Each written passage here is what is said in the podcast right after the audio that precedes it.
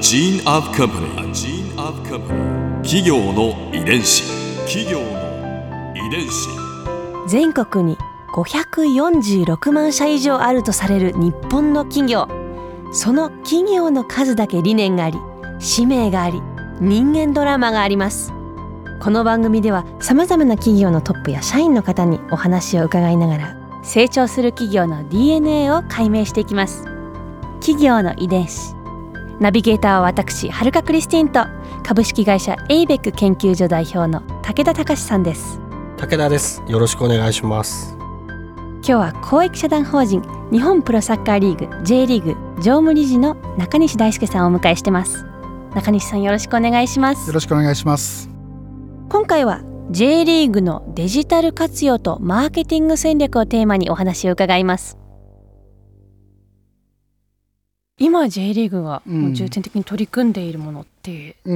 何ですか？うんうん、あのー、今のタームで努力していることはいつつに集約されてます。はい。うん、ひとつは J リーグのサッカーの試合の質を上げること、これは当たり前ですよね。うんうんうん、ただこれも短期間にできることとロングスパンでできることがあって、ロングスパンのためには今の少年たちに対する育成、はい、うん、ここにとっても力もお金も注いでます。うん、えー、とふたつめはあのメディア環境が変わってきていることに対して、うん、えー、デジタル技術を活用して、えー、とより魅力的に J リーグを伝えること。例えばですね、サッカーを見たことがない人が、うん、はい、きゅうじゅっぷんの試合をテレビで見るって結構大変じゃないですか。あ、初めて見ていきなりいきなり見どころがわからないですよね。でも例えばじゅうごびょうやさんじゅうびょうの J リーグがとっても魅力的に映る映像が、うん、あの日本中にばらまかれたら、それはそれできっかけにはなり得ますよね。今の時代ね、みんなでシェアをしてくるってことですね。シェアをしてもらうってことですね。うん、YouTube とか Facebook で流れてくる動画も、はいはい、そうですね、ね、それぐらいの尺ですよ ね。 そうですよね。確かに短いのが多いですね。多いですよね。うん、だけどその中にみ短かったら見てもらえる可能性ありますよね。まあ、情報が溢れてますからね。はいはい、いきなり長いものを見るというのは勇気がいりますね。そうですよね。じゅうごびょうさんじゅうびょうにでもその中で工夫が必要ですよね。はい、J リーグの魅力を伝えるためにはプレーの中身を高めることも大切ですけれども、その高まったプレーの質をより魅力的に見せるための演出が必要で、これは別にサッカーだけじゃなくて、はい、今のスポーツ界全部に求められていることだと思いますね。で、この前のにせんじゅうよねんのブラジルのワールドカップで優勝したのはドイツですね。はいでドイツが圧倒的な強さで優勝したんですけれども、えー、とじゅうににんめの選手って言われたのは、まあ、チンサイトです。ドイツを代表するというか、まあ、世界、世界を代表する、代表するデータベースのサッカーの動きって複雑でアナログじゃないですか。はいはい、うん、あれを全部デジタルに変換して、うん、えー、このボールを奪われた時の距離がこのぐらいだとか、ボールを奪えた時の距離がこのぐらい、うまくパスがつながった時にはこの角度でこういうサポートで選手のパスの角度がこうだったとか、うん、そういったデータが全部解析されてるんですね。へー。選手のデータを記録して、はいはい、解析マイニングして、はい、ファインディングス、そうですね、うん、知見を、そうですね。そしてそのデータを誰が見るんですか？それは監督が選手とコミュニケーションを取るときに、はい、例えば後半のななじゅうごふんから、うん、その選手は右サイドの選手だったとする、はい、そのサイドを、えーと、うん、やられてたとする、はい、うん、でもデータを見ると、えー、スプリントの回数もスピードもななじゅうごふん過ぎてお前こんだけ落ちてるじゃないかと。スプリントというのは、あ、えー、走ってる、あの、うんうん、スピードを上げて走ってる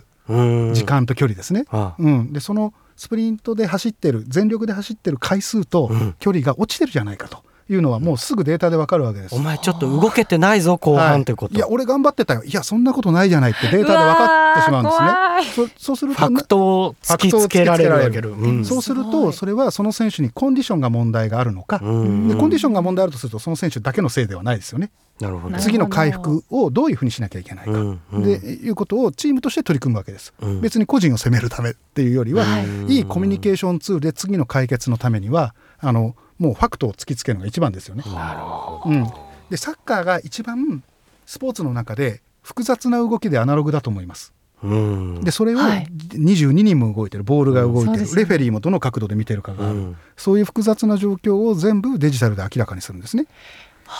でこれが、えー、チームを強くするために使うっていうのが一つ、うん、でこのデータを、えー、と一般に公開するとファンにとって楽しみが増えますよね、うん、あ全てのデータを公開することは難しいですけれども、うん、さっき言ったスプリントの回数だとか距離だとかボールタッチの回数だとか、うんパスの成功率だとかっていうのはファンが試合見終わった後にお好み焼き食べながら、うんえー、と試合を語るのにはとっても楽しいデータですよね。確かに。だから僕らがこういうもので目指すのはいちおく総監督、いちおく人日本国民がみんなサッカーの試合を見てああだこうだ語れるようなそういう文化ができることが僕らが強くなることでもあるし、はい、あのサッカーを楽しんでもらう環境を作ることでもありますよね。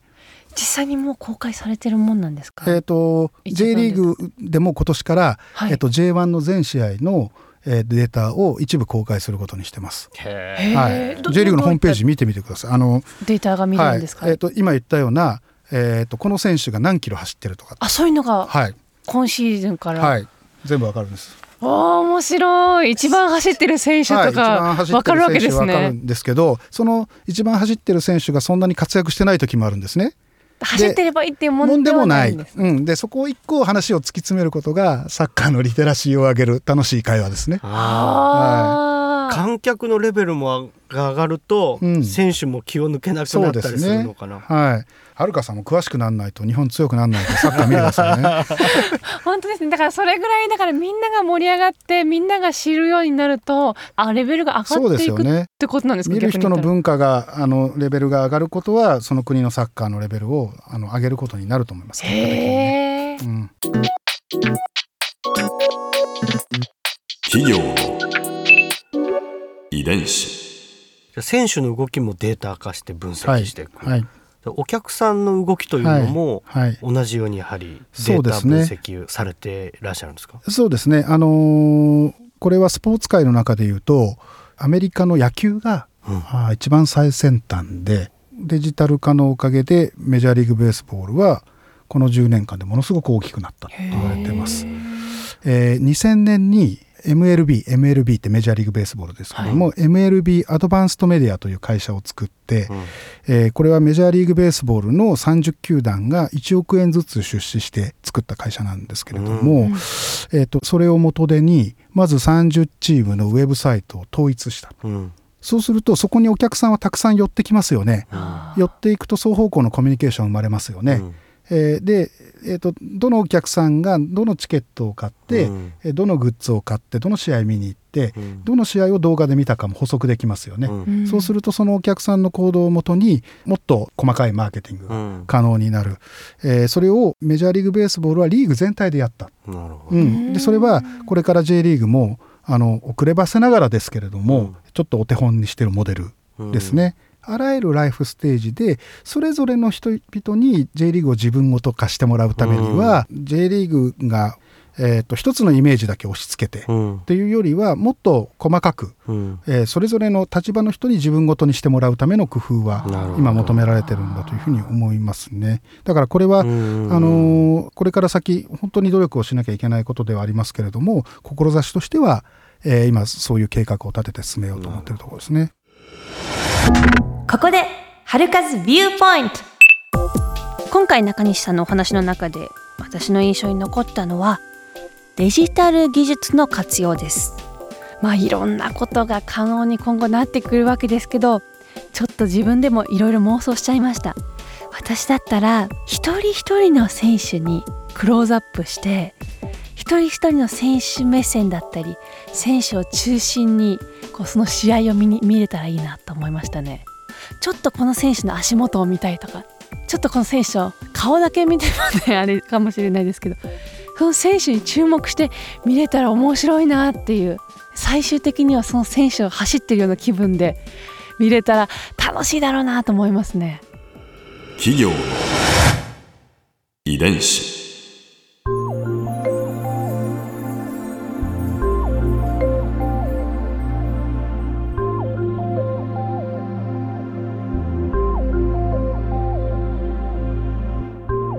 この番組はポッドキャストでも聞くことができます。番組ウェブサイトにアクセスしてみてください。アドレスは ダブリューダブリューダブリュードットジェイエフエヌドットシーオードットジェイピースラッシュケーアイ です。それではまた来週お耳にかかりましょう。企業の遺伝子ナビゲーターは私春香クリスティンと